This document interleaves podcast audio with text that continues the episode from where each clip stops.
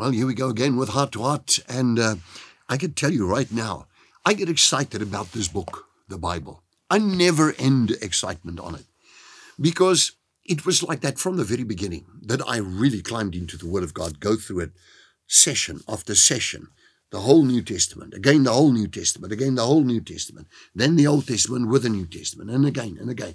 And eventually it burned into my heart, into my spirit, so that I could memorize things. And I became used to having the similar Bible all the time. Now, this Bible here is the Amplified Bible. I've not committed this one to my memory yet. Well, parts of it, yes, but not all of it. And so, therefore, I know that uh, it, it is a th- it's a lifelong commitment. This Word of God.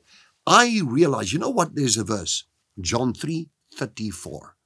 Take a look at John 3:34, where it says, He, this is talking about the Lord Jesus Christ, whom God sent, spoke the word, for God did not give him the Spirit by measure.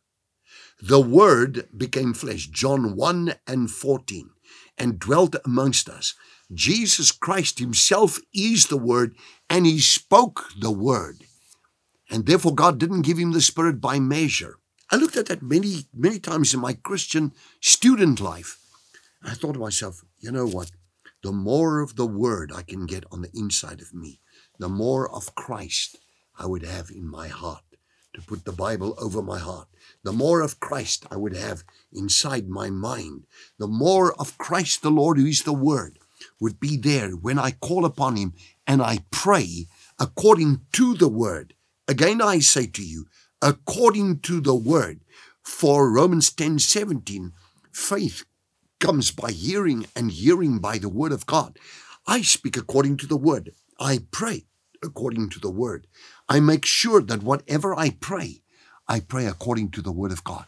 If I get in and I preach on a Sunday morning here at Little Falls Christian Church or Christian Center, whatever, if I preach here, I always do a huge study around the word and profile it in the time that the story of the Bible, whichever story or passage of scripture said, it's all about the word.